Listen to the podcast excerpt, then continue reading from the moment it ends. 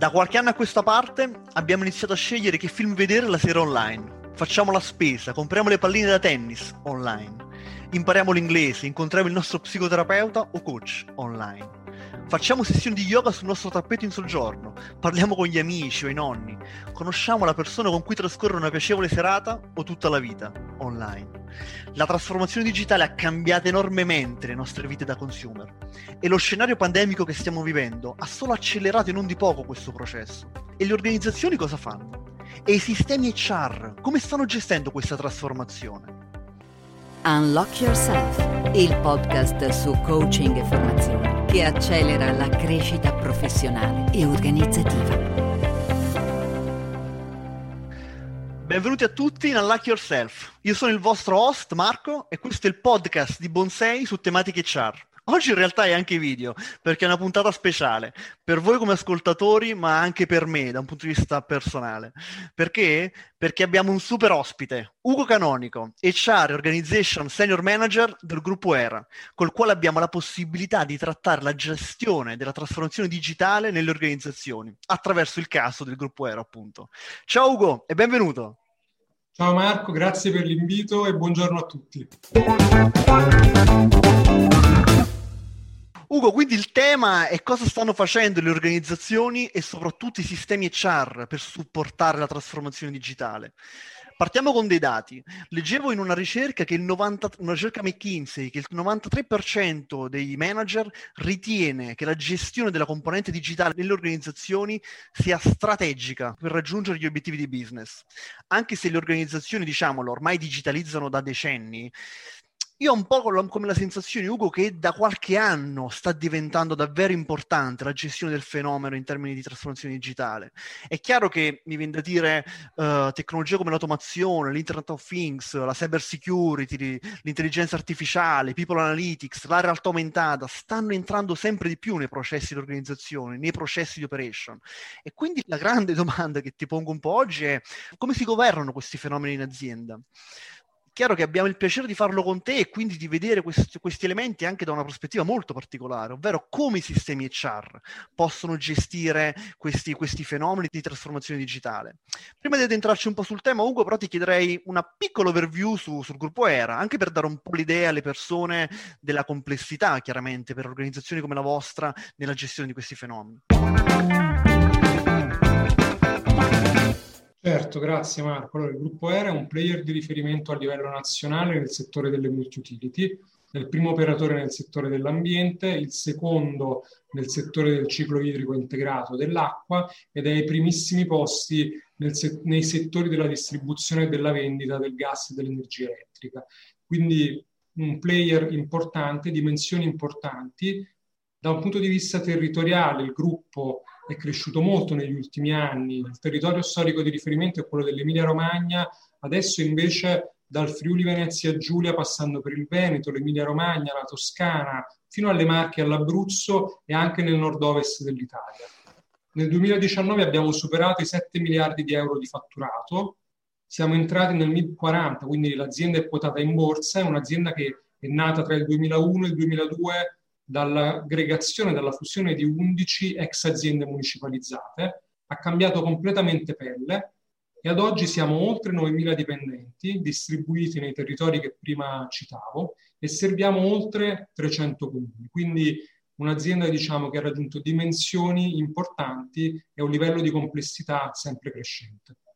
Ok, grazie Ugo. Questo mm, è importante, chiaramente mh, mm, immagino che tutti conoscono Era, per chi non, non la conosce, insomma, comprendiamo subito, come dire, la complessità del fenomeno. Quando abbiamo diversi business, quindi diver- la forte differenza, eterogeneità in termini di processi organizzativi, comprendiamo subito che appunto quando parliamo di trasformazione digitale significa parlare di un, di un tema molto ampio in, in società come la, appunto il gruppo ERA. Ugo, partendo un po' quindi dal vostro case study, quali sono state un po' le principali sfide che avete dovuto fronteggiare?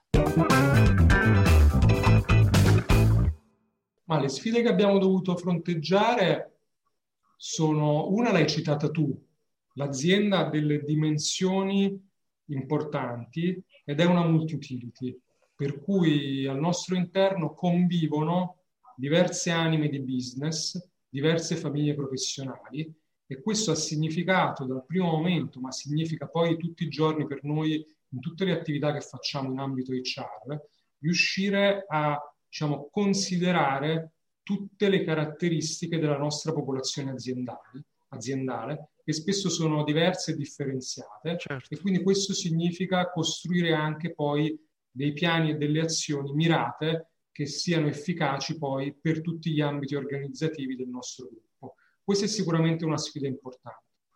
L'altra sfida che diciamo abbiamo affrontato quando siamo partiti con il percorso sulla trasformazione digitale può sembrare scontato, ma non lo è, era una sfida completamente nuova, cioè andavamo a muoverci in un terreno, uh, in un ambito sostanzialmente inesplorato, nel quale uh, diciamo dovevamo costruire un qualcosa che in maniera uh, molto molto veloce nell'ultimo periodo negli ultimi anni era diventato strategico anche per il nostro gruppo, ovvero tutto ciò che riguardava la trasformazione digitale. Certo. Uh, qualcosa di nuovo di cui fino a quel momento avevamo solo sentito parlare, avevamo sentito parlare tantissimo di trasformazione digitale, di digitalizzazione dei processi di business all'interno delle organizzazioni e da un momento all'altro ci trovavamo a dovercene occupare con delle aspettative ovviamente molto alte, sia da parte del nostro management, sia da parte nostra, ma soprattutto da parte della nostra popolazione aziendale. Quindi la novità, per certi versi quasi l'ignoto, um, l'asticella molto alta e la complessità legata alle caratteristiche della nostra organizzazione. Eh, non banali come, come sfide, ecco. da dove siete partiti un po' per affrontare questo tema? Allora, siamo partiti sostanzialmente facendo tre cose. La prima è stata quella di dotarci di un framework e di un approccio progettuale. Quindi abbiamo individuato le dimensioni su cui andare a lavorare, dimensioni su cui andare a lavorare perché di interesse per lo sviluppo del nostro gruppo.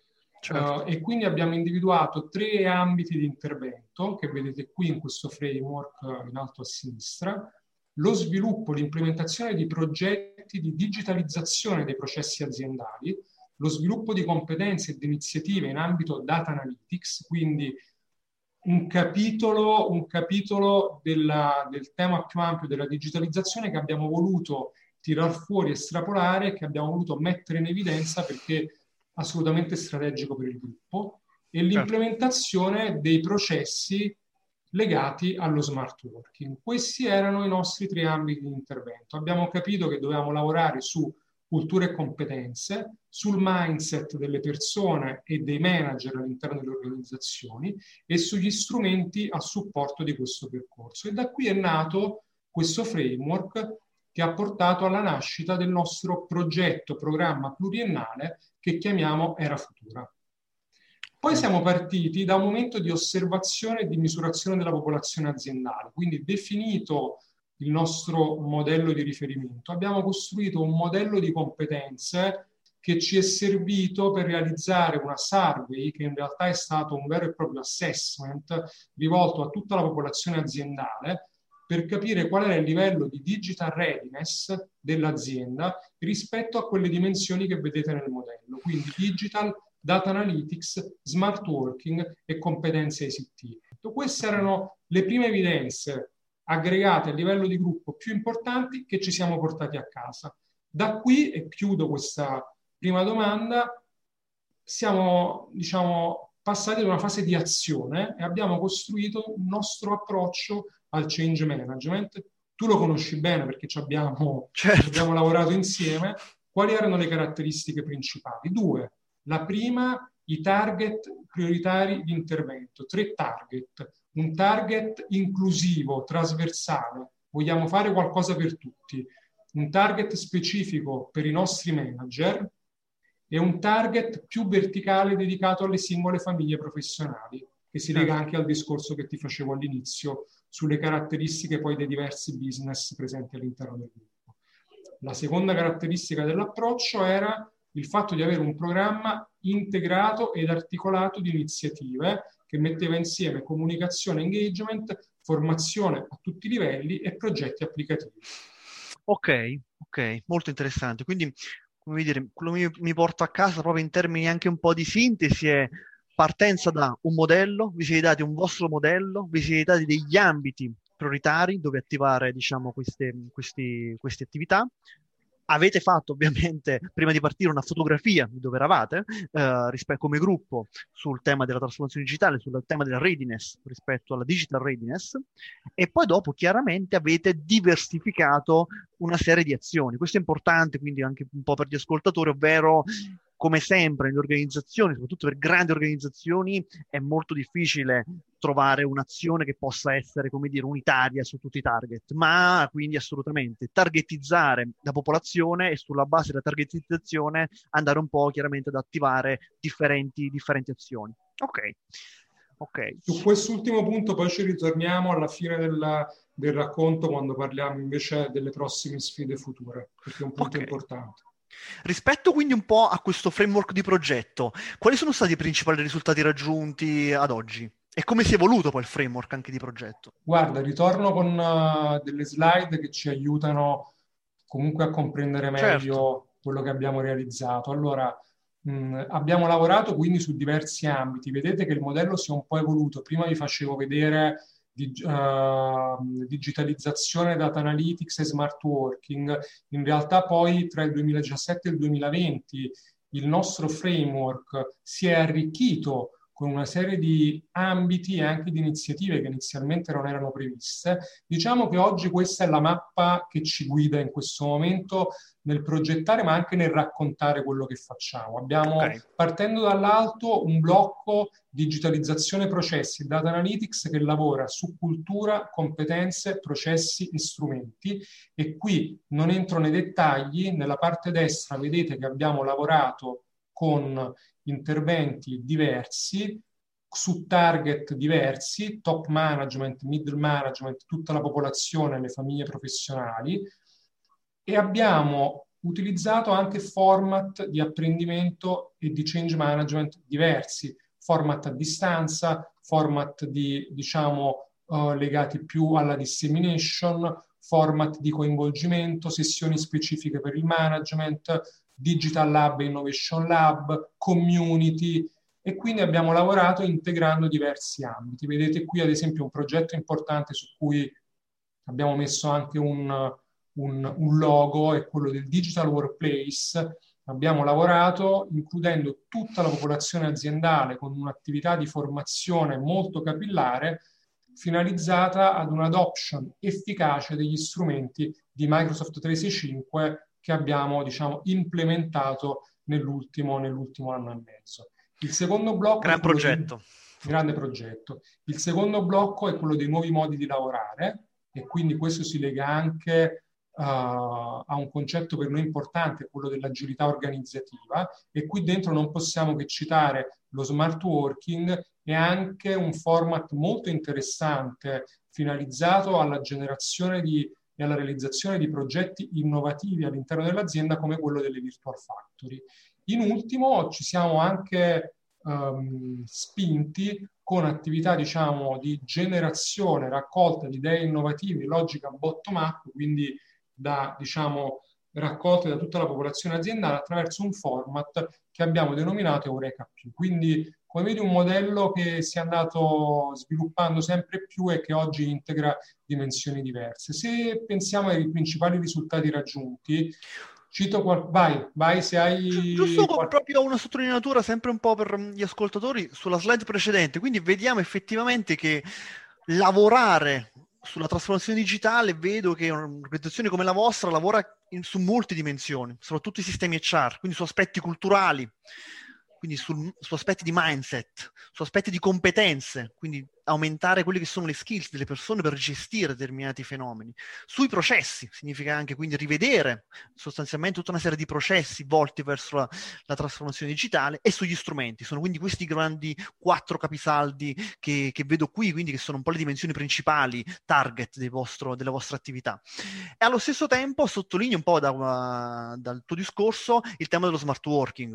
Uh, insomma, in questi giorni, in questi mesi ne parla sempre di più, smart working non è un work working, non è remote working, ma è molto più organico come fenomeno e qui vediamo quelli che secondo noi sono i grandi quattro capisaldi dello smart working, di una cultura dello smart working, che hanno a che fare appunto con cosa? Cultura, processi, ha a che fare chiaramente anche con lo spazio, la location, gli spazi anche non solo fuori dall'azienda ma anche dentro l'organizzazione, ha a che fare col tempo e le performance, delle persone e quindi poi dopo con tecnologie e sistemi. Quindi ci tenevo un po' a sottolineare questi aspetti perché effettivamente sono, è un tema anche ad oggi attuale, quindi è, è fondamentale gestire la trasformazione digitale anche con iniziative di smart working, ma che non si poggiano semplicemente su, su elementi connessi alla location, ma si vanno a, come dire, a diffondere su, su, elementi quindi che hanno a che fare molto più su aspetti culturali, di gestione delle performance, del tempo e di tecnologia, diciamo, del, dell'organizzazione. Grazie Ugo come, per questa, questa Come vedi, su tutti gli ambiti, al primo posto c'è sempre quello della cultura, quindi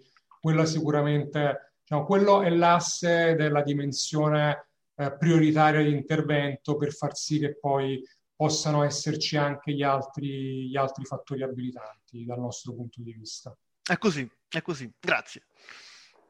Ma principali risultati raggiunti, sì. giusto perché hai citato lo smart working in questa slide non è rappresentato perché poi avevo, mi ero focalizzato sugli aspetti legati alla trasformazione certo. digitale, ad oggi anche attraverso l'accelerazione che abbiamo avuto ovviamente per la crisi Covid-19, ad oggi abbiamo raggiunto un perimetro di applicazione dello smart working che include oltre 4.000 persone eh, all'interno del gruppo, quindi quasi la metà della popolazione aziendale, considerando che poi uh, un terzo della popolazione aziendale è popolazione operativa e quindi diciamo, si fa fatica lì certo. ad includerla nelle logiche, nei processi di smart working. Quindi quello sicuramente è un primo dato importante. Se penso al percorso sulla trasformazione digitale, giusto qualche. Uh, oltre 8.000 persone coinvolte in almeno un'attività formativa. Uh, nel progetto Digital Workplace, quello legato a Microsoft 365, oltre 1.000 persone con un ruolo attivo nel percorso di change management ed oltre 7.000 persone abilitate in termini di strumenti ma anche di formazione. Abbiamo raggiunto dei livelli di adoption degli strumenti molto elevati, anche qui grazie all'accelerazione del periodo diciamo, Covid. Um, iniziative specifiche per il management aziendale, ne cito una che può sembrare banale, addirittura abbiamo un canale Yammer dedicato ai direttori che possono condi- con cui condividiamo con loro, ma che poi loro stessi possono in qualche modo utilizzare come ambiente di confronto e di condivisione su tutte le, ma- le tematiche legate alla trasformazione digitale delle iniziative che facciamo in azienda.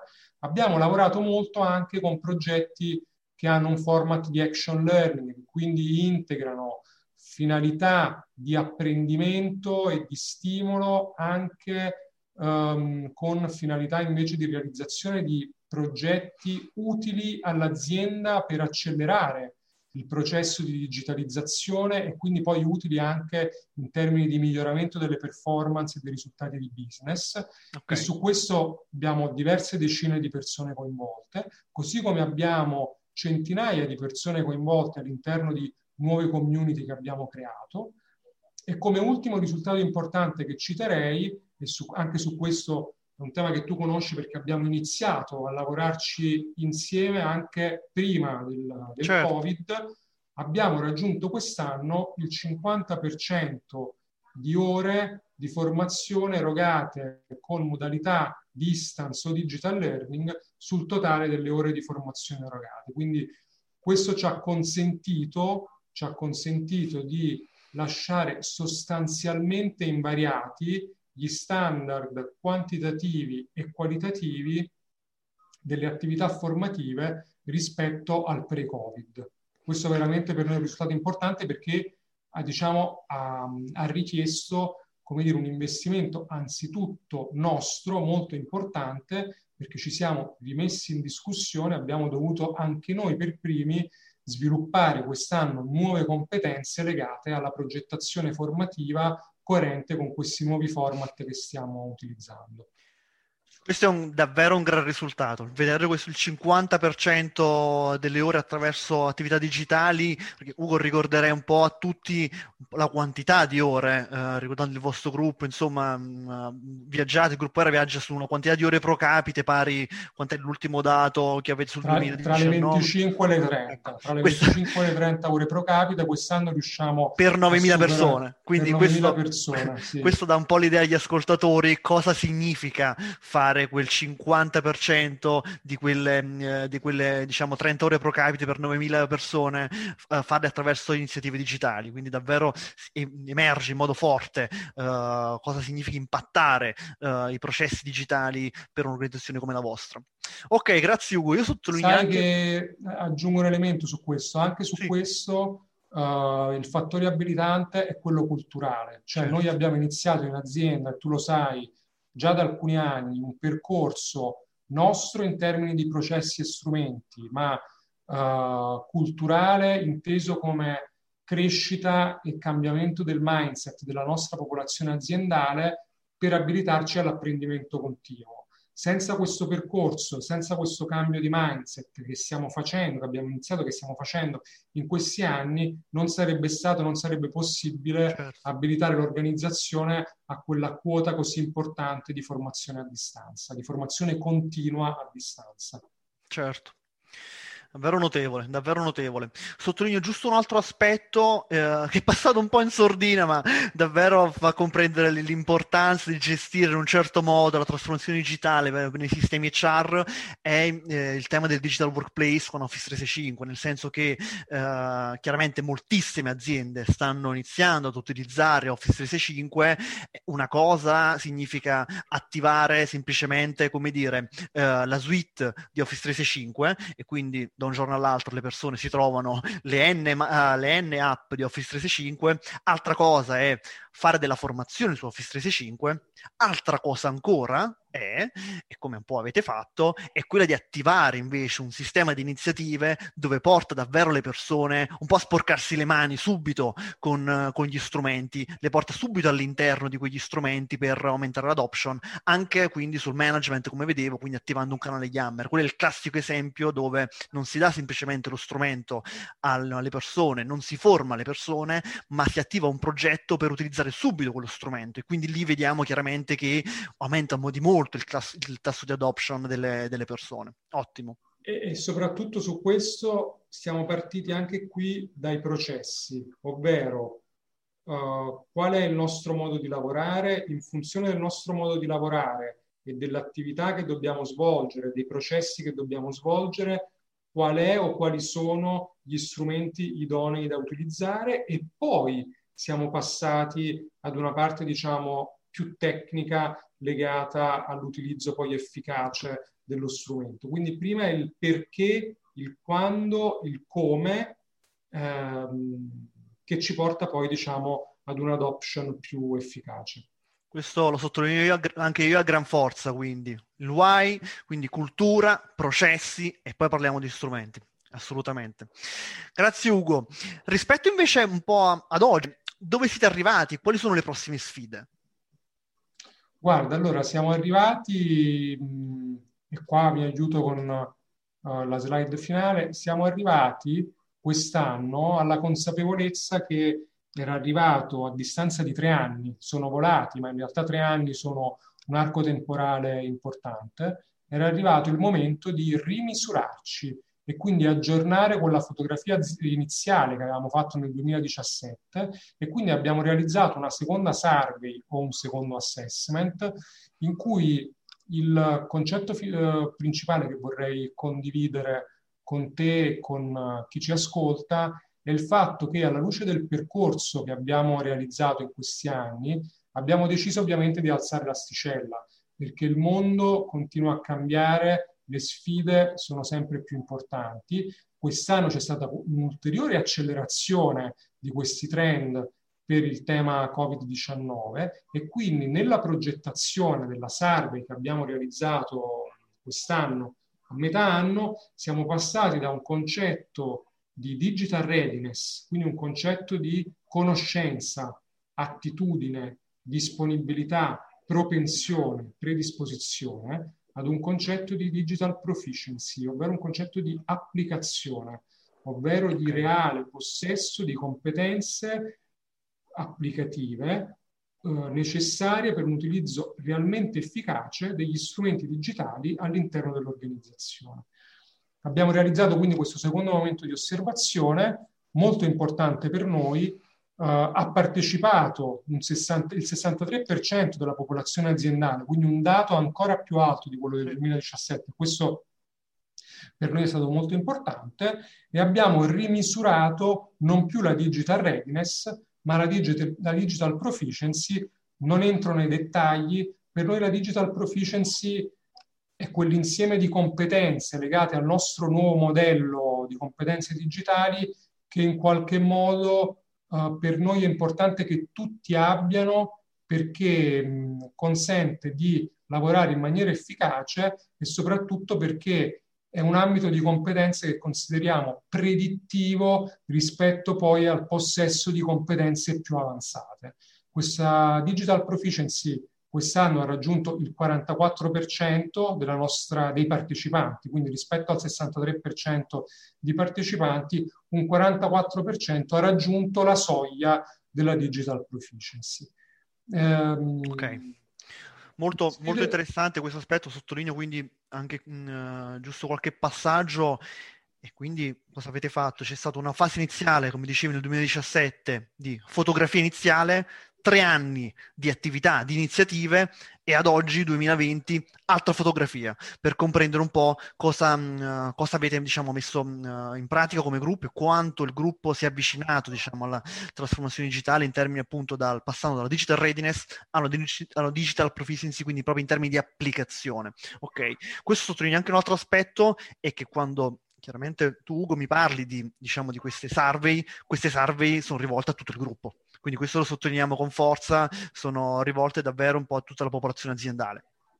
Lo confermo e quindi le sfide future sono alzare ulteriormente quel livello di digital proficiency che diventa molto uh, sfidante se pensiamo che nella nostra organizzazione, come tu stavi, mettevi in evidenza poco fa, abbiamo una percentuale importante di popolazione operativa uh, spesso diciamo mh, descritta come nativi analogici che vanno portati a bordo anzitutto e poi dopo vanno in qualche modo supportati in un'ottica di avvicinamento anche per loro a questa digital proficiency. Questa è una prima sfida. La seconda sfida è um, farlo in maniera sempre più personalizzata rispetto ai fabbisogni specifici sia delle singole persone e quindi dei singoli ruoli organizzativi all'interno dell'azienda e sia all'interno delle diverse famiglie professionali. Per cui quello che vogliamo aggiungere nella, nelle successive fasi di change management rispetto a quanto fatto finora è un ulteriore livello di targetizzazione degli interventi per renderli quanto più coerenti possibili con quelli che sono gli specifici obiettivi delle persone e delle famiglie professionali all'interno dell'azienda. Ok, mi viene da dire una battuta su questo, un po' sono partite che si vincono se si gioca tutti insieme, ecco, in un'organizzazione. Eh, veramente non, non, si vincono se la gioca qualcuno ai piani alti, il vertice, ma sono partite appunto, come, come state dimostrando, che davvero si vincono quando gioca tutta la squadra.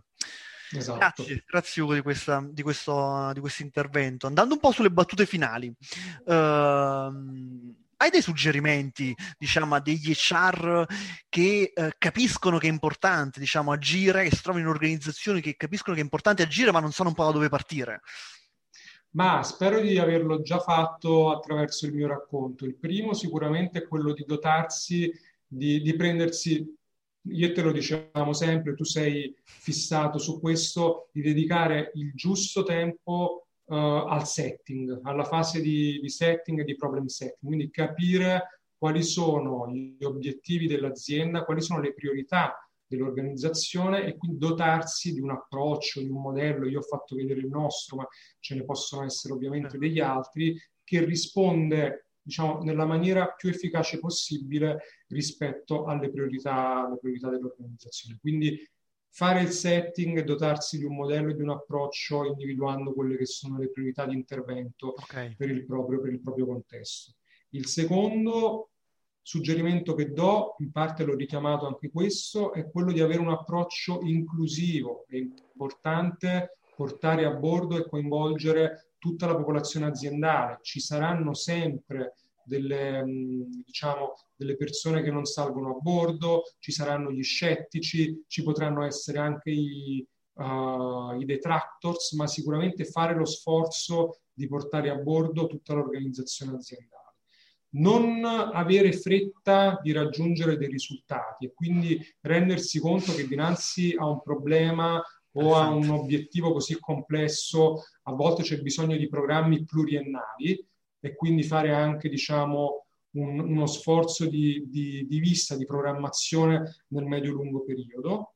Il quarto suggerimento che darei è quello di utilizzare i dati per fare le scelte giuste. Quindi questo è il motivo per cui noi abbiamo fatto e adesso rifatto una survey perché fare quel tipo di esercizio ci mette a disposizione una quantità notevole di dati e di informazioni su tutta la popolazione aziendale per fare poi meglio la progettazione successiva e targetizzare meglio gli interventi.